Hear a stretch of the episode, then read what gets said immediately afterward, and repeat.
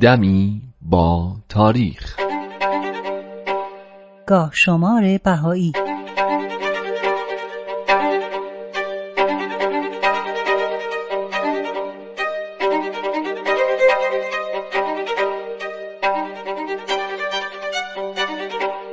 پانزده آذر 1292 خورشیدی 6 دسامبر 1913 میلادی هفته محرم 1332 هجری قمری حضرت عبدالبها در 67 سالگی بعد از تحمل سالها حبس و تبعید علیرغم ضعف جسمانی و کهولت سن سفر به آمریکا و اروپا را پذیرفتند تا تعالیم دیانت بهایی رو به گوش مردم ممالک غربی هم برسونند.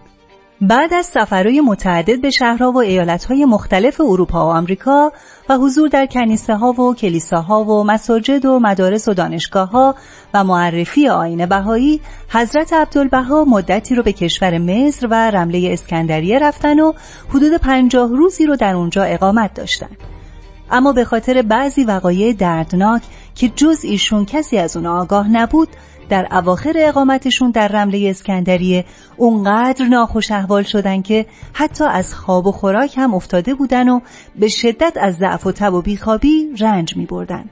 تا اینکه از حیفا و عکا مکتوبهای مشتاقانه ای برای درخواست بازگشت حضرت عبدالبها ارسال شد و علاوه بر این جمعی از بهایان اون دیار به رمله اسکندریه اومدن تا حضورا از ایشون درخواست کنن که به عراضی مقدسه برگردن.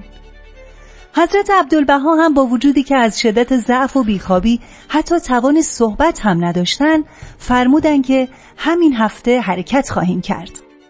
عصر روز دوازده آذر 1292 خورشیدی بود که حضرت عبدالبها با کشتی موسوم به دوبارونکال از اسکندریه حرکت کردن و صبح روز بعد وارد پورت سعید شدن همون شب کشتی از اسکله پورت سعید حرکت کرد و صبح روز بعد به اسکله یافه رسید.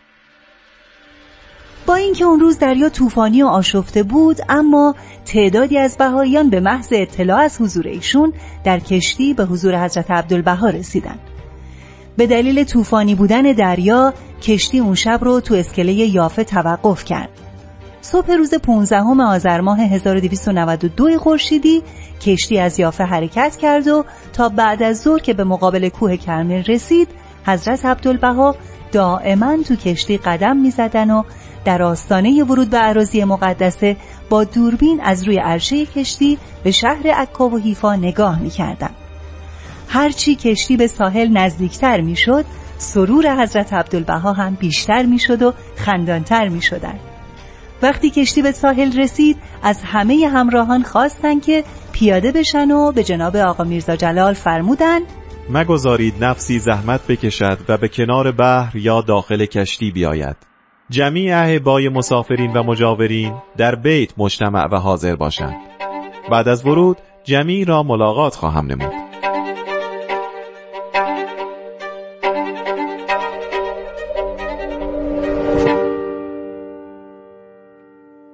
18 آذر 1226 خورشیدی 9 دسامبر 1847 میلادی اول محرم 1264 هجری قمری حضرت باب شارع دیانت بابی و مبشر آین بهایی بعد از اینکه ادعای قائمیت خودشون رو مطرح کردن از طرف حاکمان دولتی مورد معاخزه و مخالفت قرار گرفتند. ابتدا ایشون رو به تبریز منتقل کردن تا علمای تبریز مجلسی تشکیل بدن و در مورد صحت ادعای باب از ایشون سوال کنند. بعد از این محاکمه در مجلس ولیعهد علما که ادعای باب رو به ضرر خودشون دیدن حکم دادن تا میرزا آقاسی صدر اعظم محمدشاه دستوری صادر کنه که باب رو به جای دوری ببرن تا پیام و شهرتش کمتر به گوش مردم برسه میرزا آقاسی هم دستور تبعید باب و زندانی کردن ایشون رو در ماکو صادر کرد. دلیل انتخاب این منطقه توسط میرزا آقاسی این بود که ماکو دورترین نقطه مملکت محسوب می شد. ضمنا مطمئن بود چون مردم اون منطقه سنی بودن تحت تأثیر سید باب قرار نمی‌گیرن و اصحاب باب هم که از شیعیان و مورد بغض سنی ها هستن از ترس جونشون کمتر به دیدار سید باب میرن. و اینطوری رابطه باب با پیروانش قطع میشه و شعله آین بابی به زودی خاموش میشه. حضرت باب مدت نه ماه در قلعه ماکو زندانی بودن و مردم اون منطقه همگی شیفته ایشون شده بودن. با آغاز فصل زمستان البته طبق گاه شمار قمری که مطابق بود با اول محرم 1264 هر وقت که حضرت باب وضوع می گرفتن از شدت سرما آب روی صورت ایشون منجمد می شد. حضرت باب در ایام محرم اون سال بعد از هر نماز سید حسین کاتب رو احضار می‌کردن تا با صدای بلند قسمتی از کتاب محرق القلوب ملا مهدی نراقی در شرح مصائب امام حسین رو براشون بخونه و در حین گوش دادن اشک از چشماشون جاری می‌شد.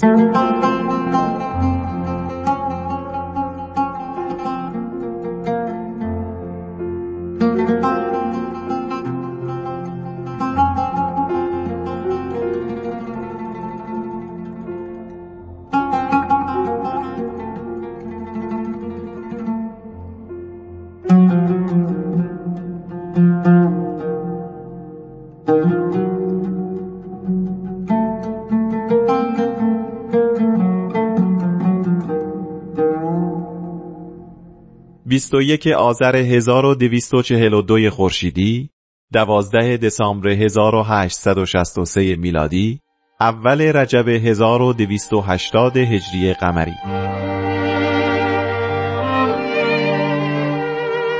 حضرت بهاءالله بعد از اعلام مقامشون به عنوان شارع و پیامبر دیانت بهایی همیشه از طرف حاکمان و معموران دولتی مورد مخالفت و آزار قرار می گرفتن. یا در زندان بودن و یا مدام به شهرها و کشورهای مختلف تبعید می شدن. زمانی که حضرت بهاءالله و خانوادهشون در بغداد بودن والی بغداد به تحریک حاکم ایرانی دستور انتقال حضرت بهاءالله به استانبول رو داد و ایشون هم در نهایت احترام وارد استانبول شدند. در اون زمان رسم بود که مهمونای دولت به محض ورود باید به حضور مقامات دولتی می رفتن. اما حضرت بهاءالله احدی از درباریان را ملاقات نکردن و حتی همراهانشون را هم از مراوده با مأمورین دولت من کردند.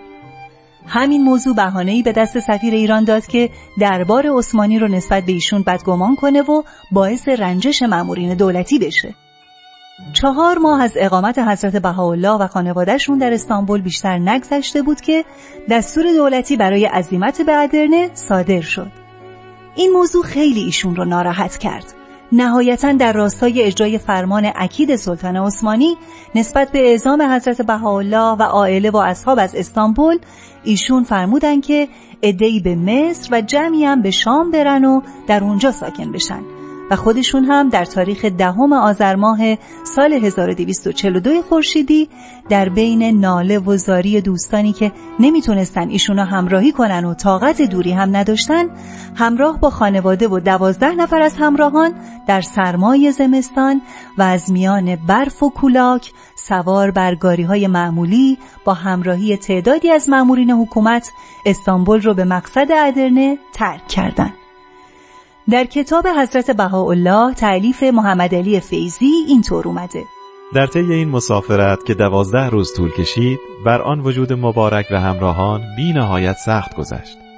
زیرا هوای زمستان در منتهای برودت و شدت بود و لوازم راحت از حیث لباس و غیره به کلی مفقود.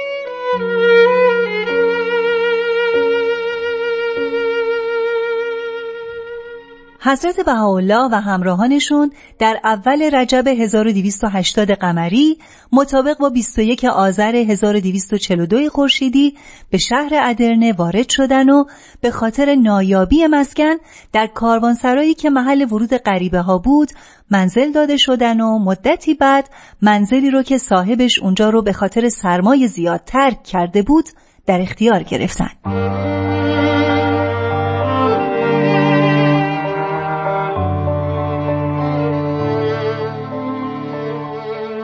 21 آذر 1267 خورشیدی 11 دسامبر 1888 میلادی هفته ربیع الثانی 1306 هجری قمری. نبیل زرندی مورخ نامدار بهایی و معلف کتاب تاریخ نبیل وقتی نگارش شرح وقایع شهدای سبعه تهران رو که طی اون هفت نفر از بابیان به شهادت رسیدن به اتمام رسوند اون قسمت رو به حضور حضرت بهاءالله تقدیم کرد. کمی بعد او رو احضار کردن و نبیل هم در این تاریخ به حضور حضرت بهاءالله مشرف شد. در این ملاقات حضرت بهاءالله به لوحی اشاره می‌کنن که شب قبل نازل کرده بودن و در اون ضمن اشاره به واقعه بدشت یادی از حدیث قز و ابسارکم شده که در روز قیامت حضرت فاطمه دختر رسول الله با چهره گشاده و رخسار بینقاب تشریف میارن که از پل سرات عبور کنن در اون وقت حاطفی در جلوی فاطمه ندا می‌کنه که قز و ابسارکم یعنی ای مردم چشمان خود را ببندید. احتمالا می‌دونید که در واقعه بدشت تاهره قرتالعین یکی از 18 مؤمن اولیه به دیانت بابی در اقدامی جسورانه و انقلابی بدون روبنده در جمع مردان حاضر در بدشت ظاهر میشه.